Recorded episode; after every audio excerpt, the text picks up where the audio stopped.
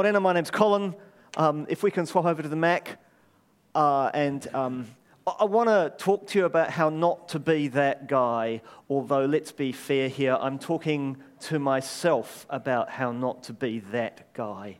We're, um, reading, we've been in the process of reading our way through the book of Luke, partly because if we are to know anything, we want to know Jesus. And if you know nothing else, I just would love for you to know Jesus. Um, and so reading through the Gospels is a great way to get a handle on who is this Jesus character. And also because actually it's a bit crazy around here. We've, uh, crazier than normal. We've had Vinnies in trucking away furniture. We've had um, contractors in asking questions about um, is there bats in the ceiling and what's going to happen when they pull that down and where does this pipe go? And it's, it's been um, all of which, which takes time, energy, and focus. And so we figured if we wander our way through Luke, we know we'll find out about Jesus. But in the process of this, reading the passages we had for this week, um, yeah, I found myself thinking about how not to be that guy. Um, just start off, you know how it's popular to buy jeans with rips already in them? I come from the generation where if you rip your jeans, you feel bad. You know, where, um, you know, when you, jean, um, you walk past something like a door handle you just sort of bump into it and it rips the jeans, and it's like, man, that's 60 bucks gone. It's because you, uh, or 20 if you buy it in an op shop. Um, all fabric has some given it, but there's a stage at which it rips. It can cope with so much tension and no more. Um, buildings are like that. My dad was a professor of civil engineering. He built dams. So it wasn't actually his lab that was fun to walk through. But one of the labs next to his used to build huge concrete structures and then break them. It was like sandcastles taken to the extreme. They would beam full of steel and that kind of stuff, and they'd set up these machines and just crank up the tension to see how much stress would it take until it exploded. And of course, uh, as a boy, I wanted to be in that lab because that's fun. Because everything will take so much tension and then goes bang. And of course, it happens to us as well. We feel under varying amounts of tension, and there's that fear that one day we're just going to go bang. And you can see it happen in people. Um, now, this is kind of a funny exercise. I, I want to play you two songs by the same artist. And the first song is when he is young, and uh, all the older people will really know it, and the younger people, I think you will. I'm just curious to do, do if you do, because it's a bit of a classic. Um, just have a listen to this and have a note of the lyrics and see what's this guy saying about change. Wherever you roam, and admit that the waters around you have grown, and accept it that soon you'll be drenched to the bone. If your time worth saving, then you better start swimming or you'll sink like a stone. Or the times they are changing. Okay, who remembers the song? Yep, yep. It's, uh, it's a song about change. He's a young person, and actually, it's the 60s, and he's keen for change. Bring it because the times are changing. It's actually a relatively optimistic song. You wouldn't have picked it from that verse, the first verse. But that's why you should all gather around because change is coming and it's a good thing and it can't come fast enough. Okay, let's press the fast forward button and hear, hear from Bob again.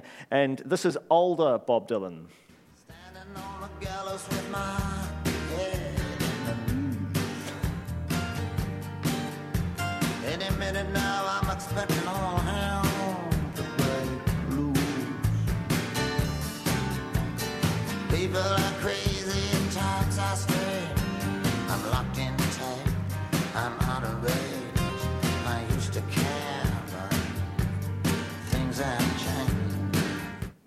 Well, that's a cheerful song, isn't it? that's, that's older Bob Dylan. Anybody know that song? No, some reason it wasn't a smash hit. it's quite dark. It's the older person's cry. I remember being young and idealistic and thinking all the change that was coming was going to be good. And now I'm older and I used to care, but things have changed. And I, I'm harsh language, standing on the gallows with my head in the noose, and expecting any moment for all hell to break loose. That sort of sense of. So, one extreme change is good, let's bring it. And another extreme from an older person, not necessarily an older person, you don't have to be in that place, but where it's opposite. There's, uh, Jill mentioned just before here, there's this sort of um, uh, slide of how you deal with change. There's kind of early adopters, oh yeah, we should do it. It's, and uh, and I've, I've put young Bob and old Bob in there. And I put it up there because I was looking at myself and saying, some change I want, and some change is really difficult. And actually, older people here have lived with this massive level of change where you grew up with no computers at all. None. Um, not even calculators. And now we live in a, a, an age where they're just everywhere. And, and younger people, what are you talking about? It's just it's all I've ever known. Um, change is difficult, can be challenging to deal with because it does come whether or not you're ready. It won't leave us. You can try and ignore it, but it comes. Uh, but like here in this church, we're in a season of change. Um, we're going to move out of the building. It's getting closer and closer. Our target is end of September, and we are now in September. It might be early October, but it's that far away, and everything you see and hear is going to come out. Woohoo! Uh, change comes whether you're ready or not. We'll be meeting in the school over the hall over there, and at the moment, Move and Groove and Craft Group and Foot Clinic this Friday. Yep is going to be meeting in the sports hall across the road from Fresh Choice. And we're planning to have a couple of Portacom officers out here and to store these lovely chairs in our pottery room. Um, there'll be no running the kiln um, this year. Change comes whether you're ready, or not. Uh, we're in a democracy, Parliament will change laws, as democracies do. And they'll change it based on what they think everybody thinks um, which is one of the reasons why it's worth making submissions. Yep, because Parliament will change laws. In fact, the general rule of thumb for a politician is if you get a letter from someone, you assume um, there's another 10 people who feel that strongly but haven't written to you. So actually, writing letters makes a difference. Change comes, ready or not. And in fact, I'm told that every cell in our body changes, kind of is replaced in a seven year period. So every seven years, you're a new person doesn't feel that way. So we're reading our way through Luke and following Jesus, and there's a bunch of people in Luke that we keep bumping into again and again, and they have particular attitudes to change, and they are the Pharisees.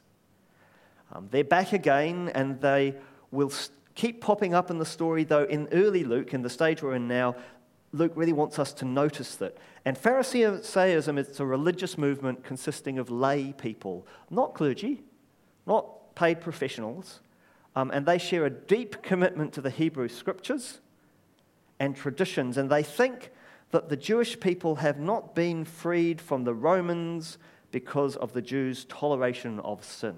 And so their answer is we should be pure. There are too many drunks, prostitutes, and gluttons. If they could just get these sinners to change their ways, then God will send the people we want, the, the one we want to free us generally speaking, the Pharisees don't like the change they are seeing. In, the, in, their day, the Romans are running the world, a world built on slavery. There is no freedom of religion. The land that they felt they were promised has been taken away from them. They are not impressed. And their solution is wrapped up in a cardboard box of faith and purity. If we have more faith and more purity, then things will come right. And along comes Jesus, and how do you think they're going to react to that? Well, I did a little tiki tour through Luke and I looked at the things that the Pharisees said. So I'd like to pop them up in front of us, and I wonder if somebody could call out.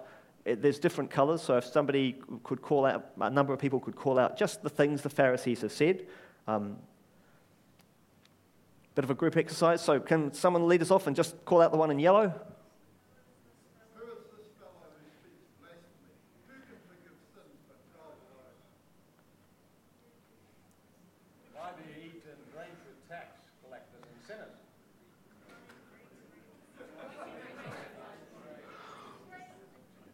Can you not?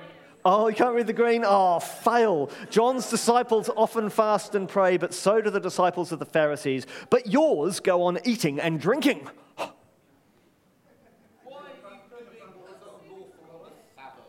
okay, there's more to come. I'll, I'll read the green.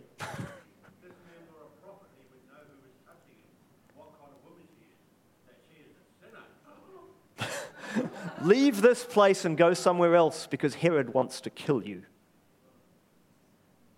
And can you read the last one? Okay, what do they sound like, do you think? Pompous, judgy? Hypocrites? Are these. Pe- they sound like religious people. Yep. What do you reckon? Do you want to go out for a meal with these guys? I mean, remember, at their heart, if they're paying, very good. they, at their heart, they want purity. I mean, is that a bad thing? But what do they sound like? Now, actually, um, one of the tricky things is we don't hear directly from the Pharisees almost at all. Um, uh, Josephus, um, if you know of Josephus, he's an early writer. Um, he claims himself to be a Pharisee.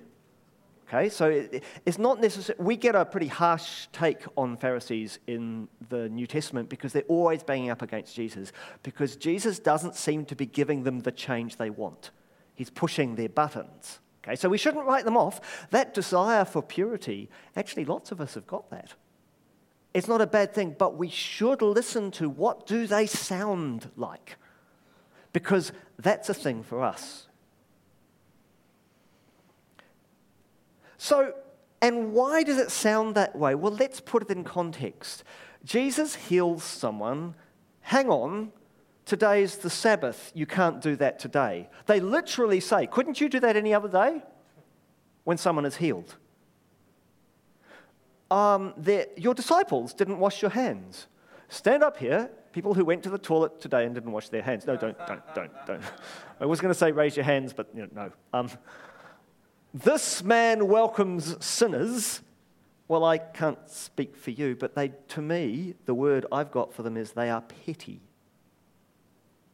I get their desire, but they're on about the rules that aren't about the heart of something. And that is frightening for me because I know I can be that. Okay, in fact, I'm a little bit nervous of this next little season of life. And we're going to move out of the church, which means we'll have to change a lot of the things we do. And we're going to want to think about those. I've got a friend whose their church is in a different position. They're just about to move into a new building. And that person's reflection was that they're having to be quite lots of details. No, don't do it that way. I know we did it that way in our last thing, but in this building we can do this. And so over and over again, and they, they, they didn't say they were worried about quibbling over things, but it's, it's really easy to do. And what would it be like? Someone just get healed and you're quibbling about the timing of it. Or couldn't you have done it another time? Anyone ever found themselves in that position where that's their internal dialogue? Someone tells you this amazing story and you're left there going, and you're quibbling? Hello, I'm Petty, not Tom Petty, just Petty. Let's have a, a read of the passage. After this, Jesus went out and saw a tax collector by the name of Levi sitting at his tax booth. Follow me, Jesus said to him. And Levi got up and left everything and followed him. And then Levi held a great banquet for Jesus at his house, and a large crowd of tax collectors and others were eating with him. But the Pharisees and the teachers of the law who belonged to their sect complained to his disciples, Why do you eat and drink with tax collectors and sinners? Jesus answered them, It is not the healthy who need a doctor, but the sick. I have not come to call the righteous, but sinners to repentance. So here we go. Purity, you shouldn't eat with those people. They're impure. And Jesus says, hang on, these are exactly the people I need to eat with. They need help. Carry on. They said to him, Well, John's disciples often fast and pray, and so did the disciples of the Pharisees, but yours go on eating and drinking. Back to the purity thing. And Jesus answered, Can you make the friends of the bridegroom fast while he's with them? But the time will come when the bridegroom will be taken from them. In those days they will fast. He says, roughly speaking, for everything there is a season. Turn, turn, turn. This is about timing. There's a time to celebrate and a time to mourn. Get it right. And then he tells a story that for me is devastating. I, I, I, he told them this parable. No one tears a piece out of a new garment to patch an old one. Otherwise, they will have torn the new garment, and the patch from the new will not match the old. And no one pours new wine into old wineskins. Otherwise, the new wine will burst the skins. The wine will run out, and the wineskins will be ruined. No, new wine must be poured into new wineskins. And no one, after drinking the old wine, wants the new, for they say the old is better. I hate that. I particularly hate the last line there. It's only in Luke. This uh, is told in, in Matthew and Mark, but this last line that says, No one after drinking the old wine wants the new, for they, will, for they say the old is better. I hate it because I'm getting older. In the painting, you can see um, someone carrying a wineskin. Um, glass bottles don't really start being manufactured for storage of stuff until after Jesus. So, um, mostly when you're storing wine, I guess they would have had barrels, but leather skin containers and new leather stretches, and old leather doesn't. So, as the wine is fermenting, it would make sense, wouldn't it? You'd put wine, the wine in, a, in new leather. And what's he doing here? He's actually directing this towards the Pharisees. You are old wineskins, the old garment, the old geezers who don't want the new because the old is better. And it's true, they're wanting to bring back the old ways. And I hate this because I see myself in it, because I've got older. And you get older, and there are experiences, you get a bit jaundiced about things. You know, you see things repeat. And actually, I recognize in myself it's actually pretty easy to get hardened and cynical, even to get bitter about things. And so someone is enthusiastically talking to me about the next best thing. And I notice in my inner voice, I'm not always, yes, that's marvelous. Sometimes I'm really not that. And I don't want to be that guy. I don't want to be the guy who says, oh, the old wine is better. I really don't. I don't want to be the guy who, when something really important is happening, someone is being healed, is the guy off on the edge obsessing about other stuff that's petty because the old ways were better. I just don't want to be it. Do you want to be that? And, and I see that I can be. I see that actually there's, I think, always the potential for that. And I think other people see that too. Uh, next week's listener has, uh, is titled Religion Rescuing the World's Sacred Text from Fundamentalists. Um, it's quoting a um, author, Karen Armstrong. It's trying to write about bad religion, the religion of that guy. And it makes us feel uncomfortable because do we want to say it's fundamentalism that does that?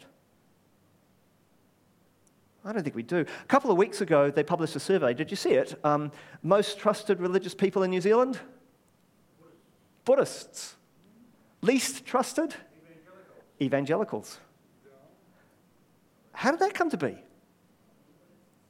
Because, well, actually, Buddhists don't stand for a lot, so we're pretty, but, but because we look and sound like that guy. We look and sound, some of us, about the ones who are being, this is from outsiders, being obsessed about petty things. Okay? Maybe. I could be wrong. I do want to say um, this article, she's writing about the kind of extremist religion that causes people to massacre others. Jesus wouldn't have a bar of it, and I don't think anyone in this room would either. Okay? And I don't think holding closely to the Bible lets you go there. Right? So I would want to say, um, I, uh, I would not want to say don't hold close to Scripture. I'd want to say the opposite. One more nasty statistic, sorry to be the bearer of hard news. Um, a statistic I heard three weeks ago from a, a lecturer at Carey College uh, roughly 30% of people in New Zealand would claim to be Christians. 30, that's quite a high percentage, eh? I think. Um, guess how many go to church? 15%. Okay, half. Which is fascinating. Half of the people who claim to be Christians don't go to a church. Why is that? Well, I don't know. Uh, I'd hesitate to say, but I would say I've met a lot of people who've been hurt by church, hurt in church. I'd say a lot of people who have seen church, us, act unkindly. I'd say a number of people whose accusation would be what we would say of the Pharisees they were petty.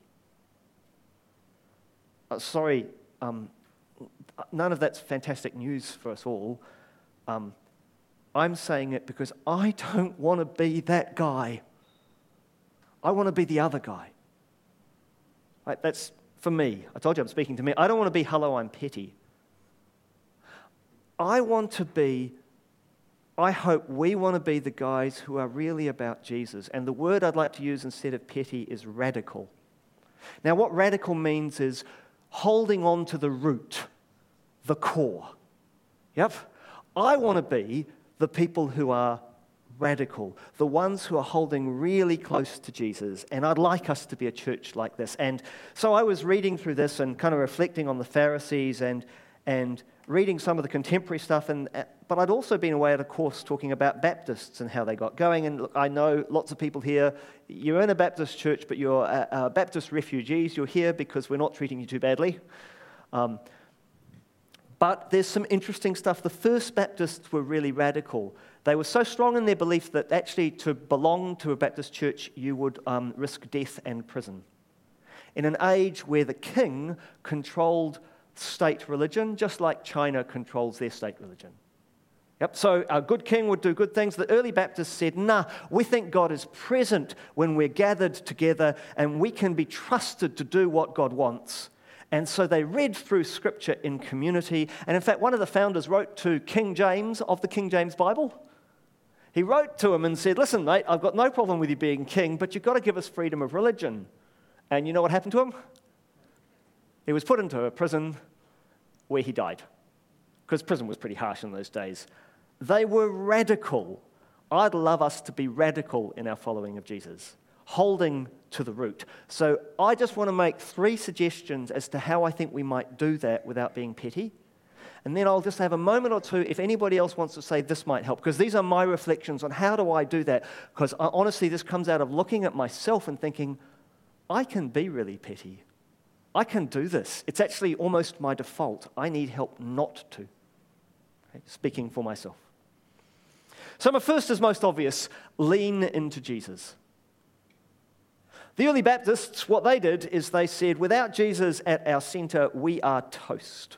And so, how do we make sure we have Jesus at our center? Well, they made sure that they prayed together and they read the Bible together. They thought those two things would keep centering us. And they knew that they had to have Jesus because they thought, said, if, we, if we're making decisions together without that, it's all just going to be about what I want which is actually quite difficult. In a democracy, we think it's about getting what you want and having most people on your side. But actually, they thought it's about looking for what does Jesus say. And you want to get a sense of what radical is. One of those early Baptists, he was in prison, in Newgate prison, where um, it's pretty tough. He's not fed a lot, so he ends up so thin that he can squeeze through the bars and get out. So he escapes. It's the middle of winter, and he heads out of this prison, and there's a guard chasing him, and he runs onto this lake that's frozen. And um, he, uh, did I mention he was thin? He also doesn't weigh a lot. So he's running across this lake, and the guard that's following him has had a much better diet and weighs a lot more. And can you guess what happens? The guard breaks through the ice and falls into the lake. And this early Baptist guy goes, What would Jesus do? So he goes back and he rescues the guard, for which he's arrested and then killed. But that's radical. That's not petty. That's trying to say the stuff that's important, radical like Jesus. How do we do that? How do you lean into Jesus? I mean, the theory is great, isn't it? Well, no one's going to, in a church, no one's going to say, don't lean into Jesus. Well, I reckon recognizing that we are, uh, again, I'll speak for myself, you can decide if you're there. By default, I can be really petty, right? Self centered. I think we need things to bump us out of that. And I think one thing that really helps us is reading scripture reading hunks of it. I'm going to read you a tiny bit from Ephesians from the message version. I want you to hear it and hear what's Paul talking about. And, okay, I'll start. I ask, ask the God of our Master Jesus Christ, the God of glory, to make you intelligent and discerning in knowing him personally your eyes focused and clear so He can see exactly what He is calling you to do. Grasp the immensity of this glorious way of life He has for Christians. Oh, the utter extravagance of His work in us who trust Him. Endless energy, oh, I'm waiting for that, boundless strength all this energy issues from Christ. God raised him from death and set him on a throne in deep heaven in charge of running the universe. Everything from galaxies to governments. No name, no power exempt for his rule, from his rule. And not just for the time being, but forever. He is in charge of it all, has the final word on everything. At the center of all this, Christ rules the church. The church, you see, is not peripheral to the world. The world is peripheral to the church. The church is Christ's body in which he speaks and acts, which, by which he fills everything with his presence. Got those words ringing in your ears. Now, hear this He eats with sinners and tax collectors. One thing is talking about the magnificence of creation and God working it, and the other one is picking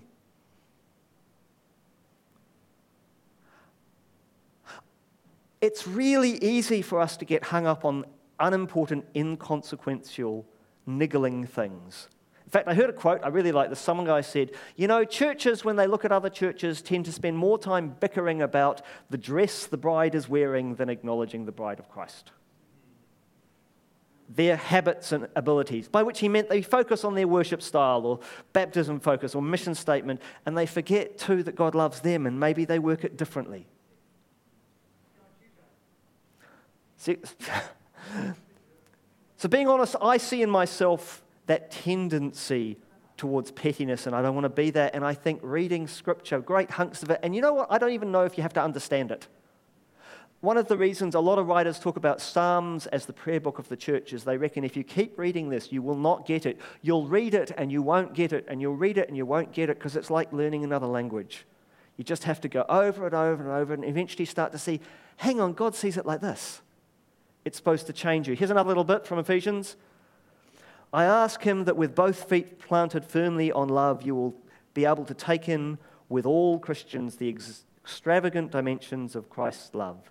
Reach out and experience the breadth, test its length, plumb the depths, rise to the heights, live full lives, live in the fullness of God.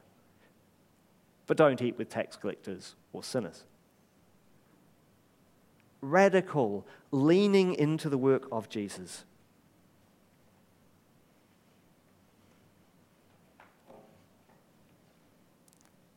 So that's one.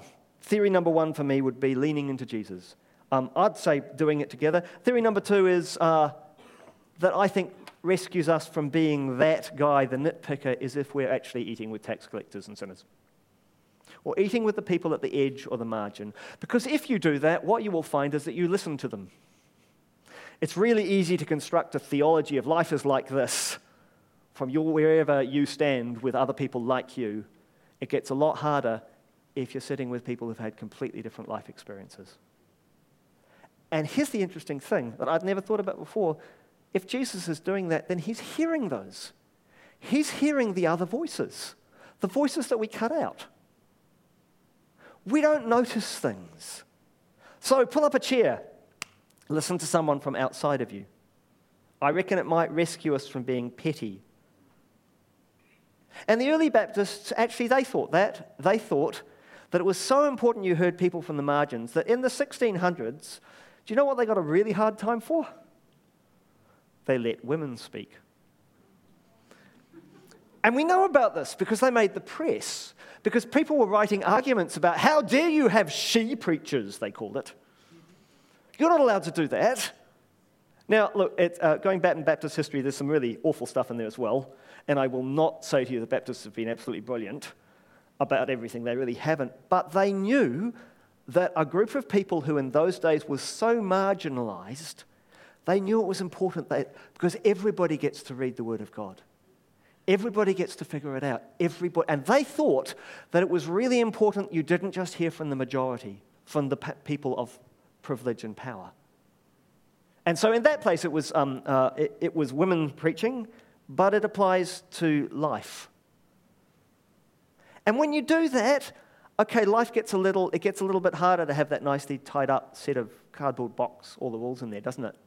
When you're hearing the voice from outside, and you start to see what you look like to people from outside. You don't have to agree with it, but you start to hear it. That listening to the fringe is really important. And when you do that, you start to realize what you don't know, which brings me to the last bit. My third thing was to say, if we're not to be that guy, that guy who's stuck on the old wine, then there's this thing about learning. And learning means holding loosely what you know so that you might learn something else. The Pharisees have got all stitched up, and we all know people like them. It's not that Facebook breeds people like them, it's just it gives them all a voice. It reveals us. But to be radical is to go back to the core and go, should I rethink? And one more time, forgive me for the Baptist propaganda. Early Baptist, one of the first Baptist churches, 1609. This is a statement. It's in oldie English, so you'll see there's S's where they shouldn't be. And here's what they said about their commitment for church they joined themselves by a covenant of the Lord into a church estate in the fellowship of the gospel. Let's translate that into English. So they made an agreement with God to become a church. Yep. And here's what they said, and excuse the S, I won't read that. To walk in all his ways, being Jesus' ways, made known or to be made known to them. 1609. What strikes you as odd there? The spelling, yes. Made all Jesus' ways, made known or to be made known. They knew they didn't know it all. They figured, look, we're going to walk in all the ways that we know now, but there's more ways that we're going to figure out on the way to be made known, I assume, by God, according to their best endeavors, whatever it should cost them, the Lord assisting them. And yes, it led towards death for a fair number. To walk in all his ways. I reckon these three things lean into Jesus, listen to the outsiders, and learn might rescue us from being that guy, the petty one, that girl, the petty one, and might lead us to a place of being this guy, the one who's radical. What do you think? What have I missed?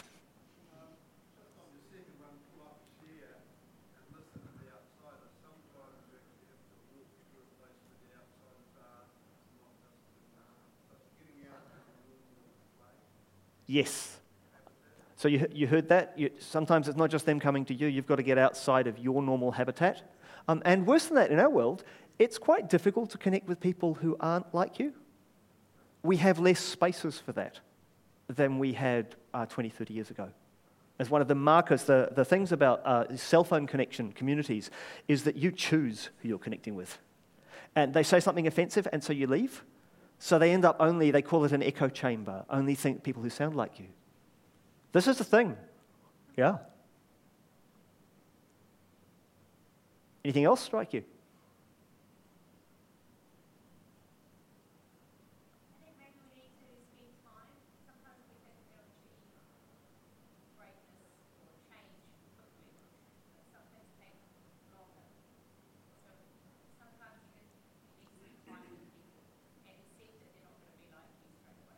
Um, absolutely. So Linda said, you, just in case you didn't hear, needs to take time.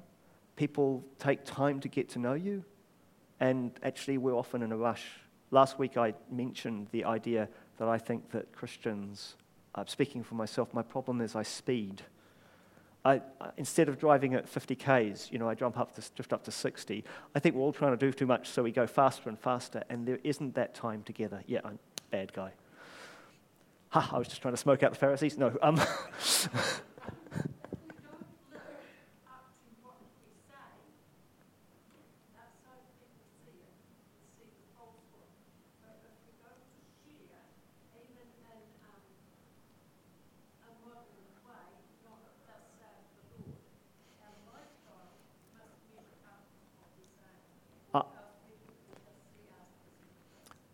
I was told, I hope it's okay to say this, I was told at a young adults group they had a discussion of precisely that, and someone commented.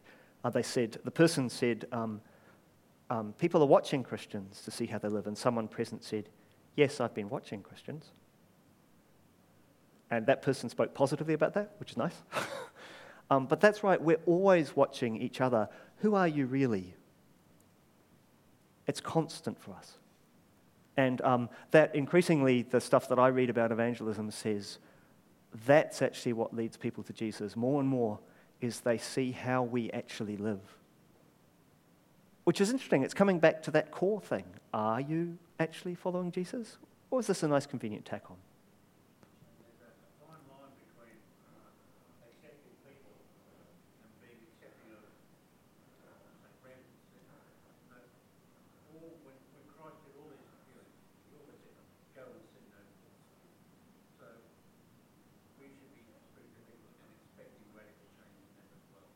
Uh, probably the other, it, there's a fine line between where you're accepting sin. Yes, and, and